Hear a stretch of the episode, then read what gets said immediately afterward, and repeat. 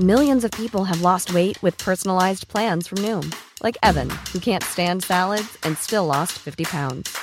Salads, generally, for most people, are the easy button, right? For me, that wasn't an option. I never really was a salad guy. That's just not who I am. But Noom worked for me. Get your personalized plan today at Noom.com. Real Noom user compensated to provide their story. In four weeks, the typical Noom user can expect to lose one to two pounds per week. Individual results may vary. جنایت در سایه. قسمت پنجم ویژه برنامه نوروز 99 پادکست پرچم سفید.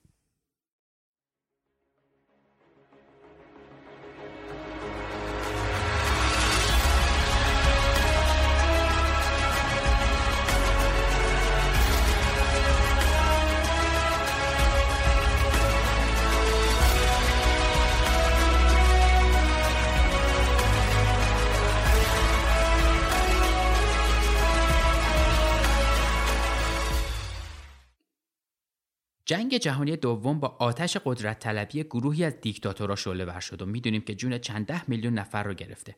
توی چنین جنگ بزرگی افراد زیادی دخیل بودن. چه اونا که امکان نسل کشی رو فراهم کردن و چه شهروندای عادی که جیره غذایی کودکی رو یا پیرزنی رو به سرقت بردن. وقتی انسانیت تا این حد سقوط می‌کنه انتظار هر شقاوتی رو میشه داشت. می‌خوایم امروز در مورد اشخاصی صحبت کنیم که به نوعی نقشی در این شقاوت ها داشتن. اشخاصی که در موردشون صحبت می‌کنیم اگرچه کمتر به عنوان جنایتکارای جنگی ازشون نام برده شده اما در وخامت اوضاع جنگ تأثیری تقریبا مشابه با افرادی دارن که اونها رو به عنوان سردسته های جنگ جهانی دوم می‌شناسیم اونها با تحریک فرصت طلبی و برپا کردن شور ایدئولوژیک جمع زیادی رو تشویق به شرکت در جنگ می‌کنن و دایره توهی مرگ رو گسترده تر. توی این قسمت می‌خوایم با تعدادی از این افرادی که هیزم در آتیش جنگ جهانی دوم ریختن و باعث برافروخته تر شدن آتیش جنگ شدن آشنا بشیم. نفر اول اودیلو گلوباکنیک فرمانده اس اس در لهستانه. نازیا برای نابودی یهودیای لهستان اشغال شده نیاز به یه دست نشونده داشتن.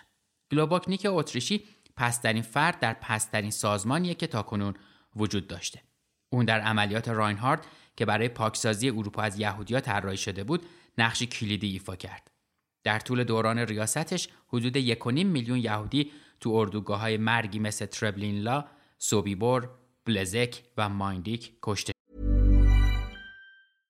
Hiring for your small business? If you're not looking for professionals on LinkedIn, you're looking in the wrong place. That's like looking for your car keys in a fish tank. LinkedIn helps you hire professionals you can't find anywhere else, even those who aren't actively searching for a new job but might be open to the perfect role. In a given month, over 70% of LinkedIn users don't even visit other leading job sites. So start looking in the right place. With LinkedIn, you can hire professionals like a professional. Post your free job on linkedin.com slash achieve today. Hey, it's Ryan Reynolds, and I'm here with Keith, co-star of my upcoming film, If, only in theaters May 17th. Do you want to tell people the big news?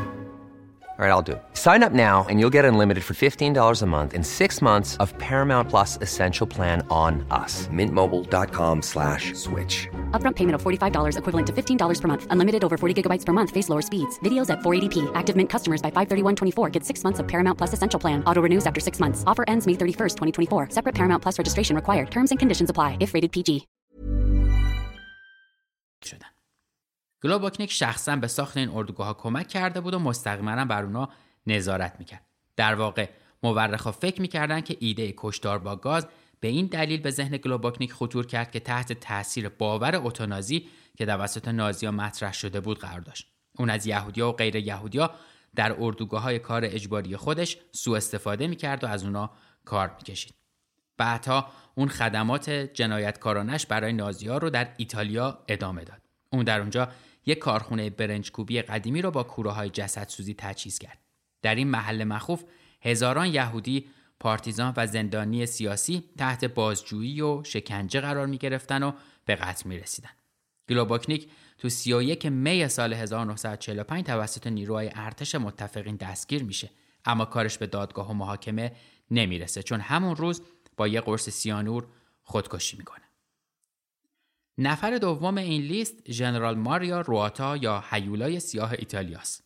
معمولا این آلمانه که برای جنایات جنگی در طول جنگ جهانی دوم بیشتر به یاد آورده میشه اما باید یادمون باشه که نیروهای ایتالیا هم اصلا و ابدا این وسط بی تقصیر نبودن. یکی از این افراد فردی به اسم ژنرال ماریا رواتا. رواتا چنان خونریز منفوری بوده که نیروهای خودش هم اون رو به اسم حیولای سیاه صدا می زدن. اون مسئول مرگ ده ها هزار شهروند یوگسلاو بود و هزاران نفر دیگه از اونها رو به اردوگاه فرستاد تا در اونجا بمیرن. تو سال 1942 رواتا سیاست جنایتکارانه تازه ای رو در پیش می‌گیره که طبق اون می‌خواسته دست به احیای بالکان و پاکسازی قومی در منطقه بزنه. یکی از سربازای حاضر در این عملیات می نویسه ما از بالا تا پایین همه چیز رو نابود کردیم بدون اون که بیگناهان رو جدا بکنیم. هر شب تعداد زیادی از خانواده ها رو میکشتیم. اونها رو تا حد مرگ کتک می‌زدیم یا به سمتشون شلیک می‌کردیم. رواتا علا رقم اینکه دست به جنایات بزرگی زده هرگز محاکمه نشده و تا سال 1968 تا مرگ طبیعیش در روم بدون هیچ مزاحمتی زندگی می‌کنه. اما نفرهای سوم و چهارم ژنرال ایوان ماتسوی و هیساو تانی قصابای نانکینگ این دو مرد به همراه چند تن دیگه عامل وقوع یکی از شنیدترین کشتارهای جنگ جهانی دوم یعنی کشتار نانکینگ بودند. در بعضی وقایع نگاریا گفته شده که جنگ جهانی دوم در اصل از سال 1937 شروع شده وقتی که ارتش سلطنتی ژاپن به چین حمله می‌کنه. در اواخر همون سال ارتش ژاپن تهاجم گسترده ای رو علیه شهر نانکینگ چین شروع می‌کنه. ارتش چین که غافلگیر میشه به سرعت به سمت دیگه رود یانگتسه عقب نشینی می‌کنه. طی 6 هفته نیروهای ژاپنی شنیعترین رفتار رو از خودشون نشون میدن و کاری می‌کنن که اشغال شهر توسط اونها با نام تجاوز به نانکینگ در تاریخ ثبت میشه. در این مدت 200 تا 300 هزار چینی کشته میشن و به 20 هزار زن چینی تجاوز میشه. با پایان جنگ فرمانده های این اشغال فاجعه بار در دادگاه لاهه محاکمه میشن. ژنرال ماتسوئی به جرم تفره رفتن تعمدی و بیپروا از وظایف خودش و عدم اتخاذ فرمانهای مناسب برای حفظ اوضاع گناهکار شناخته میشه. ژنرال تانی هم حکم مشابهی دریافت می‌کنه و به جرم جنایت در نانجینگ گناهکار اعلام میشه و به اعدام محکوم میشه. بقیه فرمانده های مسئول شکلگیری این جنایت مثل شاهزاده کان اینو و ایسا موچو اونقدر خوش اقبال بودن که قبل از تمام شدن جنگ بمیرن چون به خاطر صدور دستور قتل تمامی اسرا گناهکار بودن و می‌تونسته محاکمه بشن و احتمالا هم حکم سنگینی در انتظارشون بوده. هممون دیدیم با شرایطی که پیش اومده کسب و کارهای آنلاین چقدر تونستن به مردم کمک بکنن و خدمات خوبی ارائه بکنن. اگر شما هم کسب و کاری دارید که وبسایتتون نیاز داره یه دستی به سر روش بکشید و برای سال 99 نوارش بکنید همیار توسعه این کمک رو بهتون می‌کنه و می‌تونید سایت بهتری نسبت به قبل داشته باشید. فرقی نمی‌کنه. سایتی که دارید چه خدماتی میده. فقط کافیه برید به لینکی که توی توضیحات این قسمت گذاشتم و تا آخر فروردین 99 از یه تخفیف هیجان انگیز تا 990 هزار تومانی استفاده بکنید. این فرصت خوب رو از دست ندید. اما تو این لیست نفرات پنجم و ششم مارشال نیروی هوایی آرتور هریس و ژنرال کورتیس لیمی هستند. ژنرال نیروی هوایی بریتانیا سر آرتور هریس و ژنرال نیروی هوایی آمریکا کورتیس لیمی هر دو فرمانده های بمباران های هوایی بودند که به قتل عام بسیاری از غیر نظامی تو آلمان و ژاپن منجر میشه.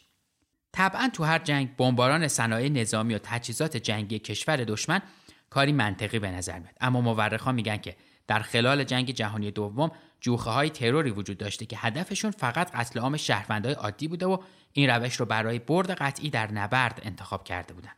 در طول جنگ جهانی دوم هریس فرماندهی جوخه بمب افکنهای متفقین رو بر عهده داشته. اون باور داشته که حملات هوایی باید قاطعانه صورت بگیره و اصلا مهم نیست که چه هدفی در برابر بمب افکنا وجود داره. نقل قول معروفی از اون هستش که میگه نازیا با این تفکر نسبتا کودکانه وارد جنگ شدن که می‌تونن همه افراد رو بمباران بکنن و هیچ کس هم اونا رو بمباران نمی‌کنه. در روتردام، لندن، ورشو و پنجاه جای دیگه اونا همین تئوری نسبتا ساده لوحانه رو پیاده کردن. اونها باد کاشتن و حالا طوفان درو خواهند کرد. این گفته ژنرال تا حد زیادی کینه جویان است. هریس واقعا اعتقاد داشته که با بمباران جمعیت غیر نظامی آلمان آلمانیا علیه هیتلر اعتراض می‌کنن. فکر می‌کرده که طوفانی که اون در ذهن داره می‌تونه به جنگ تو چند ماه پایان بده. با این هدف هریس حمله های پشت سر هم رو علیه آلمان سازماندهی می‌کنه در حالی که شکست آلمان قطعی شده بوده اون حمله های رو علیه کل، هامبورگ، برلین و البته درستن که از همه بحث برانگیزتره ترتیب میده. در اون طرف دنیا اما با ماجرای بندر پرل هاربر لیمی کمپین کشتار وحشیانه شهروندان رو سازماندهی می‌کنه. در شیش ماه پایانی جنگ برای ژاپن لیمی حملات هوایی رو علیه ژاپنیا فرماندهی می‌کنه که به مرگ 500 هزار غیر نظامی و آوارگی 5 میلیون نفر منجر میشه. بدترین تهاجم در تاریخ های 9 و 10 مارس 1945 اتفاق میافته. در طول این حمله 100 هزار شهروند ژاپنی کشته میشن و همواره به عنوان یکی از مرگبارترین عملیات علیه شهروندا در طول جنگ جهانی به یاد آورده میشه. هرچند هریس کشتار خودش رو با توجیه انجام وظیفه پذیرفته بوده، لیمی کاملا به خشونت خودش در طول جنگ جهانی دوم واقفه و میگه که اون موقع کشتن ژاپنیا خیلی ناراحتم نمی‌کرد. لابد اگر جنگ رو میباختیم قرار بود به عنوان یه جنایتکار جنگی محاکمه بشم. توی لیست ما نفر هفتم هانس فرانک یا قصاب لهستانه. متاسفانه جنایت فرانک تا حد زیادی در تاریخ نادیده گرفته شده. اون در مدت حکومتش بر لهستان اشغال شده در طول سالهای 1939 تا 1945 فجایع زیادی رو به بار آورده. اون به عنوان وکیل سابق هیتلر تلاش کرد که سبک حکومت خودش بعد از پیشوا رو طراحی بکنه. در زمان حکومت قصاب لهستان میلیون ها نفر به کام مرگ فرستاده شدند. اونطور که کریس کلسمان می نویسه فرانک در رده قدرتمندترین مردان در حلقه اطرافیان رایش سوم قرار نداشته اما یکی از اونایی بوده که مستقیما در حکومت خونین ترور و ایجاد وحشت آلمان در لهستان نقش داشته. بی تفاوتی اون نسبت به رنجایی که برای لهستانیا ایجاد شده بود حد و مرزی نداشت. اون در سال 1940 گفته بود در پراگ پستر سرخ رنگ بزرگی را بر یک بلندی نصب کرده بودند که روش نوشته بودند هفت نفر از اهالی چک کشته شدند. با خودم فکر کردم که اگر قرار باشد من به خاطر هر هفت نفری که از لهستانی ها کشتم یک پستر نصب کنم تمام جنگل های لهستان پاسخگوی تولید کاغذ برای پسترهایم نخواهند بود. فرانک یکی از ده جنایتکار جنگی بود که در دادگاه نورنبرگ به اعدام محکوم و در سال 1946 به دار مجازات آویخته شده. نفر هشتم اما لاورنتی بریا یا سگ استالین هستش. بریا برای استالین همون نقشی رو ایفا می‌کرده که هیملر برای هیتلر. خشن، روانی، بیاتفه و دست راست. بریا بیشتر برای تهدید و ارعاب مردم شوروی در سالهای قبل و بعد از جنگ جهانی دوم معروفه اما مسئول بعضی از جنایت ها در جنگ جهانی دوم هم بوده. او مسئولیت عملیات مبارزه با پارتیزان ها رو در جبهه های شرقی بر عهده داشت. نیروهای تحت خدمتش با دستور استالین در سال 1940 حدود 22 هزار نفر از افسرا، پلیسا، پزشکا و مردم عادی لهستانی رو در کشتار کاتلین به قتل میرسونن. اون میلیون ها تن از اسرا رو که در کمپ های گولاک نگهداری می شدن مجبور به کار برای شوروی در حال جنگ کرده.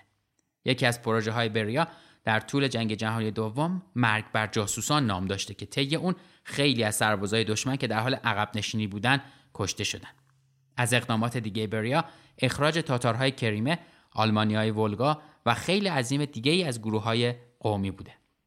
بعد از جنگ اون گروه زیادی رو متهم به همکاری با آلمانیا می‌کنه و به همین جرم اعدامشون می‌کنه.